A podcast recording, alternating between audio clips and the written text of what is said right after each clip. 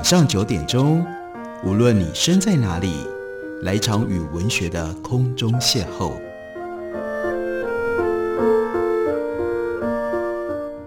杨照谈书，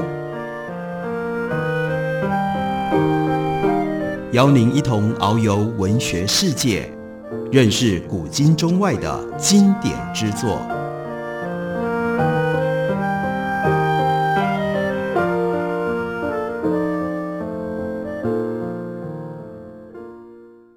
各位听众朋友，大家好，非常欢迎收听杨照谈书。本节目以台北广播电台 FM 九三点一，每个星期一到星期五晚上九点回到播出。我是杨照，在今天的节目当中，要为大家介绍的是于凯斯，这是一位出生于德国，但是呢，能够用德文、英文跟中文写中国近代跟现代历史的一位学者。他的原名叫做 Klaus Mühlhahn，他的中文名字是于凯斯。他所写的这本书用英文写成。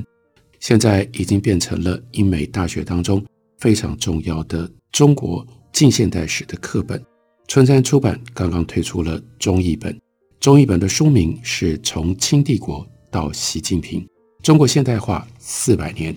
而于凯斯他原来的英文书名是《Making China Modern: From the Great Qing to 习近平》。这本书一共有上下两册，上下两册的分野。那就是在一九四九年，从下册主要包括了从第七章到第十二章，一部分的主题处理的是改造中国，另外一部分呢是跟当前的局势密切相关的中国崛起。如果大家想要对于中国大陆在一九四九年之后建立了一个什么样的国家，中华人民共和国是用什么样的方式经历了各种不同的动荡。然后呢，慢慢的演变成为我们今天所看到，我们今天非面对不可的当前现实的中国。那这本书的下册特别值得我们关切注意。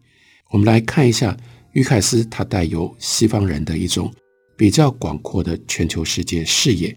他对于中国在一九四九年建立了新的政权，跟当时的全球冷战结构。如何进行互动？他做了这样的解析。他说，自从近代早期的欧洲扩张开始，中国就在世界上占有重要的战略位置。全球强权都曾经想要影响和控制中国，但他们都没有能够如愿。中国守住了独立的地位，即使在二次世界大战期间受到侵略，都是如此。与此同时，中国无法不和外界往来。外援对于经济发展跟国家安全非常的重要，因此中国需要不断的和国际伙伴还有支持者结盟。到了冷战期间，这个事情变得非常的棘手。世界大国之间的竞争，尤其冷战，主要是美国跟苏联的对抗，不只是大大影响了中国的国际地位，甚至也冲击了中国国内的局势。结果就是跟中国。相隔遥远之地的情势就变得跟中国休戚相关，会立即影响中国国内的政局，对内跟对外的政策于是变得密不可分了。一九四九年六月，这是中华人民共和国建国之前没有多久，大概是三个多月、四个月的时间。毛泽东表示，中国人不是倒向帝国主义一边，就是倒向社会主义的一边，毫无例外。骑墙是不行的，这里不存在着第三条道路。毛泽东发出此言，出于一个明确而且迫切的理由，那就是在国共内战结束之前，美国已经开始采取围堵还有孤立共产党政府的策略，所以中国必须予以反制。美国对于中共抱持的越来越强烈的敌意，对国民党却是出手积极的帮助。因此，中共想要和西方决裂，和苏联正式结盟。尽管中共在一九三零年、四零年代跟莫斯科的关系并不是很好，一九四九年到一九五零年这个时候，中共跟苏联就决定要从新的基础上来发展彼此的关系。一九五零年二月十四日，非常关键的，中国跟苏联签订了中苏友好同盟互助条约，苏联保证。会协助中国抵御来自于日本以及它的盟国。日本的盟国，你看半个多世纪来没有改变。讲日本跟它的盟国，那就是指的美国。如果有来自于日本及其盟国的攻击，苏联会提供中共军事跟民间的援。苏联会提供中共军事跟民间的援助。苏联也同意把一九四五年在中国东北所取得的特权还给中国。作为交换，中国则是接受了外蒙古独立，并且承诺不会让苏联以外的国家在中国的东北跟新疆从事经营活动。双方在条约当中也决定成立多家合股公司，产业的领域从罐头食品制作一直到航空打造飞机。毛泽东特别到莫斯科商谈这个条约，在这个期间，斯大林更同意中国的要求。给予为期五年的三亿美金贷款，这笔钱被用来投入五十项关键的工业跟基础设施的建设。这些建设就是为了要加快中国在重工业、国防工业上的发展，还有中国在能源生产上的发展。这就是非常有名的毛泽东一面倒的政策，影响非常的深远，重要性大到难以估量。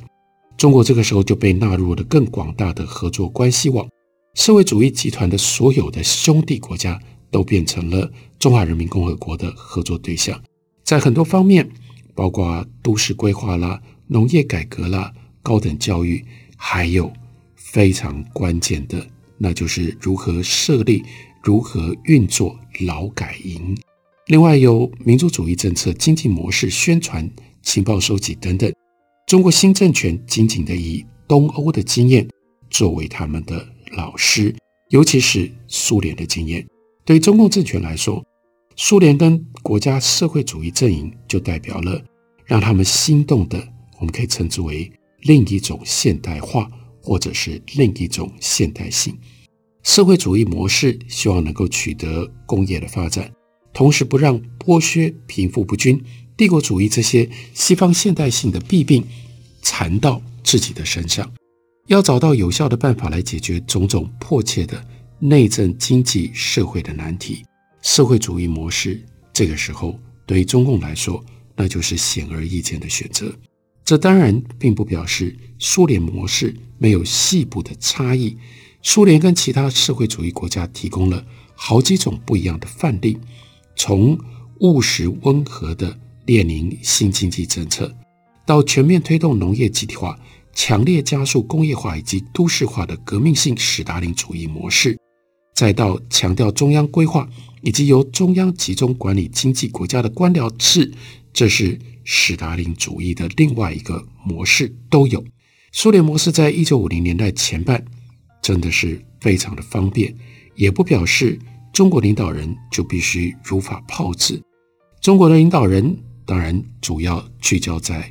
毛泽东，他握有最大的权力。他深知中国国情在几个重要的方面是和苏联不一样的。关于要把哪一些模式搬到中国来，以及实施了之后是不是要修改，中国的领导人也就有了他们自己的看法。不过，毋庸置疑的是，中国跟东欧集团这几个国家。还有跟苏联的关系，就促成了中国现代史上最有系统的知识跟技术的移转，而这个结盟对中国的冲击，比任何其他的结盟会更加的深远。在中苏友好同盟互助条约签订了之后，多达一万名的俄罗斯人来到中国担任专家、担任顾问，其中大多他们是在一九五三年到一九五七年待在中国。甚至还有不少人一直待到一九六零年，当时的苏共总书记赫鲁雪夫突然把他们撤回苏联为止。所有的部级机关、地区政府、省政府，还有重要的工业企业，都有苏联籍的顾问在那里驻点。中国在许多的领域都是跟随着苏联，包括如何成立以治理天下而非征战天下为目标的中央党机关。要如何管理政府部级机关？要如何创立由法院、检察官、警察跟监狱所构成的这套司法系统，又要如何在工厂、大学、办事处等单位做好政治安全工作？要如何成立苏联式的群众组织？新人民解放军的编制也是刻意乃至于直接仿效苏联的军队的编制。苏联教育学者也设计了中国的高等教育体系，除了土地改革跟教育之外，新政权也制定了确实令整个城市面貌改观的计划政策。透过借鉴苏联的成就，重建了中国的城市。新中国打造了具体表现出现代形式的城市的中心，这些新城市被规划成为具有功能性，也具备有生产力的中心，而不再是传统没有受过规制的资本主义消费跟剥削的区域。旧中国的城市，这个时候被彻底的不只是改造，而且在价值上被推翻、被否定了。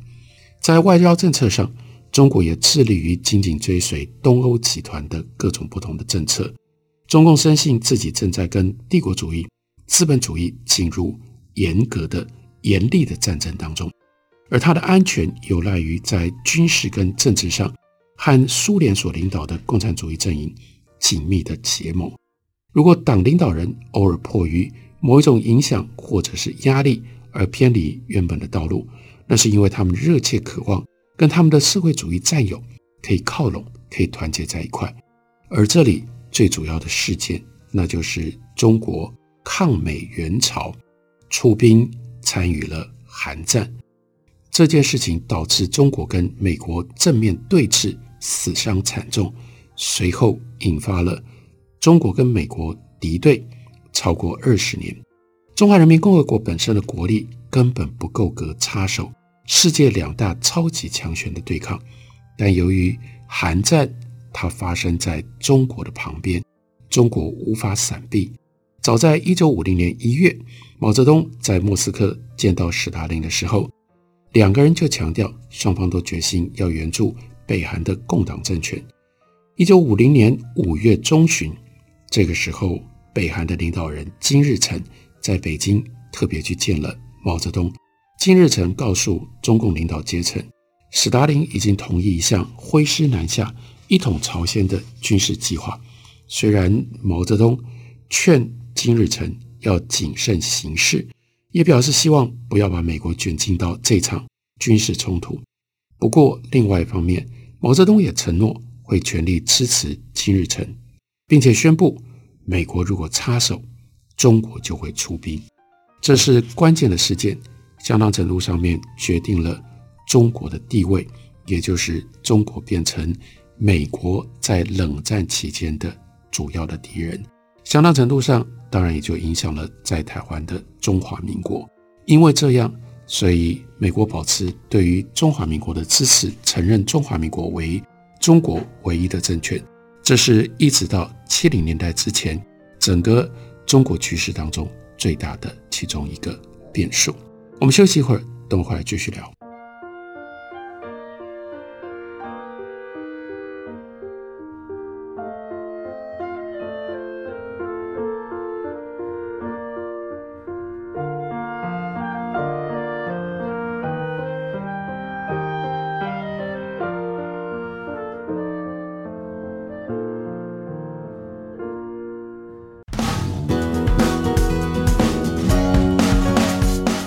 大家好，我是李千娜。台北的好声音尽在 FM 九三点一，AM 一一三四，台北广播电台。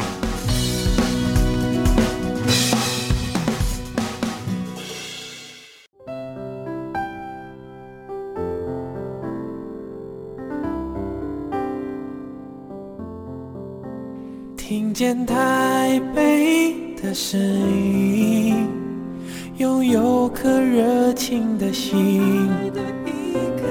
有爱与梦想的电台，台北广播 FM 九三点一。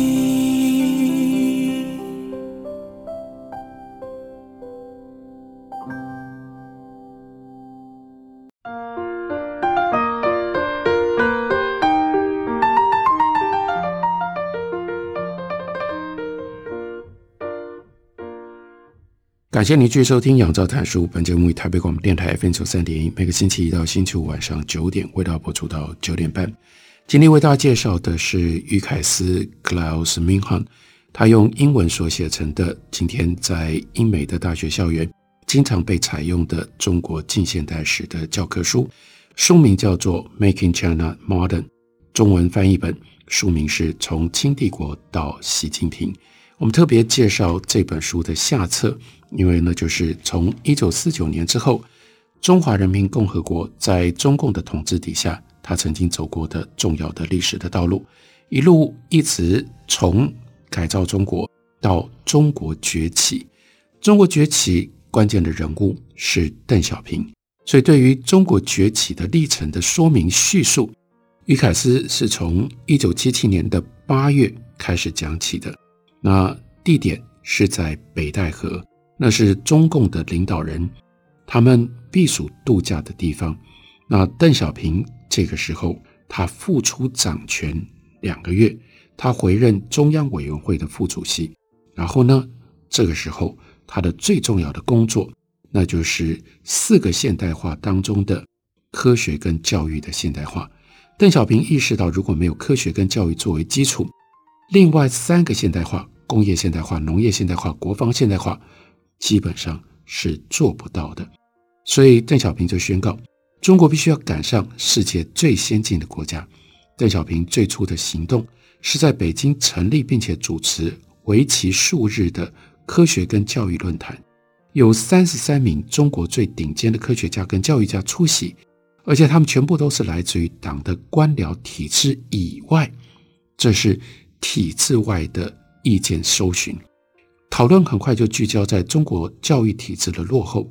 与会者在中国教育体制落后这件事情的原因，他们的看法基本上是一样的。中学生毕业的时候要下乡劳动，而不是深入到大学。能否接受高等教育，取决于他们的阶级成分，而不是他们的个人能力或者是个人的成绩表现。那是文化大革命时候所留下来的规定，教育跟科学专门知识遭到了鄙视，被当作是可疑，甚至是具备有对于中共政权、对国家叛国威胁的东西。大家仍然普遍抱持着根正苗红比当一个专家要来得好，这就是所谓红跟专之间的选择。邓小平这个时候要知道，他必须。逆转这个潮流，他深信要实现四个现代化，就必须要彻底翻新教育体制。所以在论坛当中，与会者就有了建议，建议宣布重新施行全国大学入学考试，也就是一直到今天中国大陆所说的高考。所有的学生，关键在于不必再分阶级身份了，也不必再考察。政治参与的积极程度，通通都可以报考高考。在这个论坛会议举办之后四个月，一九七七年十二月上旬，就快速地举办了全国性的考试，而且距离上一次全国大学入学考试已经隔了多少年呢？那是从一九六二年，中间隔了十五年的时间。哇，这个报考非常的踊跃，出乎意外。有五百七十万名不一样年纪的高中毕业生来争取二十七万个大学就学的名额，这是小于百分之五的录取率。大学入学资格完全是以高考的成绩作为依据，这是中华人民共和国在一九四九年建国之后首次采行这样的措施。邓小平排除万难，投入了非常大的心力。促成高考恢复，这对于中国影响非常的大，能力跟表现就成了大学招生的标准，从而也成为在国家跟社会里出人头地的标准。恢复高考，这是中国改革开放的时候最引人注目而且最重要的决定。此后，高考年年举办，几十年之后，考生增加到大概一千万，这是二零零九年的数字，那是。历史的高点，从制度面来看，高考并不是师法西方而来的制度，而是恢复了一个已经有千百年历史的中国的制度。那就是科举，用公开不限资格的考试来为朝廷举才，这是帝制中国的特色之一。在改革时代，国家推行的竞争体制需要提倡技术跟能力，而不是强调对党的忠诚，还有服从党的意识形态。传统的科举就提供了解决这个问题的蓝图，而且考试举才有它的历史渊源，所以在中国的社会，它的接受度非常的高。一九七七年，中国在邓小平的领导底下进入了新的时代，启动的大胆的国内制度的改革，并且向外界开放，尤其是教育跟经济方面。一九八零年代，中共政府在每一个社会跟经济的层面都进行了。大胆、频繁，而且具备有摸索性质的自由化跟实验。不过，这样的改革开放，在一九八九年受到了一个挫折，突然停止。为什么呢？我想大家知道，那是因为八九年的六四事件，那是由学生领导的民主运动，就测试了改变的极限，因为挑战了党的权威。那场运动遭到政府暴力的镇压。几百名的抗议者在事件当中去世。接下来的几十年，在邓小平接班人江泽民还有胡锦涛领导底下，经济领域的改革开放方针持续受到激烈的争论。从一九九零年到二零一二年这段期间，大刀阔斧的经济改革，创造出令世人感觉到惊讶又羡慕的经济奇迹。但在这个同时，党国。并没有因为这样而追求政治改革，中国因此而有的转变非常的大，很多新制度问世，为成长跟繁荣奠定了基础。中国成功的转换了市场，创造傲人的新 GDP 的成长率，平均所得大增，几亿中国人脱贫。这个进展标志现代中国的漫长演进进入到了一个全新的时期。有鉴于国家的财力以及对资源的需求日增，中华人民共和国也就开始扩大自身在全球的势力范围。中国很早就是促进全球经济成长的世界级的推手，这个时候他们开始保持着全球超级强权的自信跟目标，来发挥他们经济上的影响力。随着全球经济重心转移，中国开始展现经济影响力。借以赢得外交的盟友，砸下重金来投资，扩大势力，并且取得他们所需要的天然资源。当中国经济的影响力越来越大的同时，在外交跟军事政策上也越来越有野心。中国打造了航空母舰、核子潜艇，还有隐形战机来保护他们的贸易路线。同时，我们今天知道，也在威胁台海的安全。另外，在主权归属有争议的南海，他们把珊瑚礁跟环礁改造成为人工岛，来强调领土的主张。制度创新跟经济快速的成长，也促成了中国社会前所未见、焕然一新的变化，重整了中国的社会结构，也重分配了国家跟社会各自的权利。国家放宽对于社会公共论述的控制，这个时候就是所谓的民进国退。中国社会变得更复杂、更多元、更易变，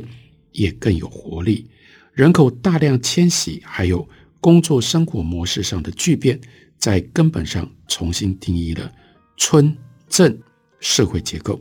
开放性经济为一个阶级流动性越来越好的社会建立了坚实的基础。要求更多政治参与的中产阶级，还有各种公民组织也纷纷崛起。不过，在这个同时，换另外一个角度，另外一个标准，我们来看，看到的是什么？中国的经济奇迹让所得不均，让环境破坏、贪污、族群冲突、社会碎片化，各种负面的情况也越来越严重。中国从毛泽东时代所得高度平等的社会，这段期间快速演变成为相对不平等的社会，社会不公的激震。越来越严重，越来越明显，不同规模跟性质的群众抗议也随之出现。另外，网际网络在中国兴起，就使得中国公民得以参与热络的政治讨论，并且针对他们所认为的不公不义组织有效的抗议的行动。随着中国日渐融入全球的经济，市场力量也使得文化习俗改头换面。在技术跟市场推动底下，原本统一而且偏向同质的公共文化，就变成了反映改革时代个人经验多样性的多元的文化，带有个人主义气息的新文化表达形式。还有生活风格兴起，这里面包括了前卫艺术、商业文学、独立制片的电影，还有新的娱乐电影风格。这个时期的中国和毛泽东主政的时候很不一样，和苏联式的传统共产主义国家相去更远。但中国跟市场经济完全自由开放的自由民主政体，但中国和市场经济完全自由开放的民主自由体制。在这个过程当中，却也离得越来越远，因此而构成了所谓的 China Puzzle 中国之谜。经济在产权未得到明确保护的情况底下急剧的成长，国营企业继续支配国家经济的主要部门，自由度提高，国家在某一些领域松绑，和中共仍然牢牢掌控国家跟社会这件事情互相抵触，新的社会空间开放了。但党国仍然保有非常强的组织力量，并且着手要将这些新的空间纳入控制。新的混合式制度设计就这样诞生了。这些新的设计以抗拒西方模式跟典范，而且难以精确分析的方式，把公司领域的行为者给结合起来。这是中国崛起的非常特殊的现象。一方面感觉上越来越自由，跟全世界的连接越来越紧，但另外一方面，党国的控制力量好像又变得越来越大。在习近平上台之前，我们看到自由多元的变化比较多一点。等到习近平上台了之后，党国的掌控相对就变得越来越严厉。所以这就是我们从于凯斯他解释。他从历史的角度为我们描述、为我们解释中国崛起的时候，我们可以得到的一个大架构的认知跟理解。感谢您的收听，下个礼拜同一时间我们再会。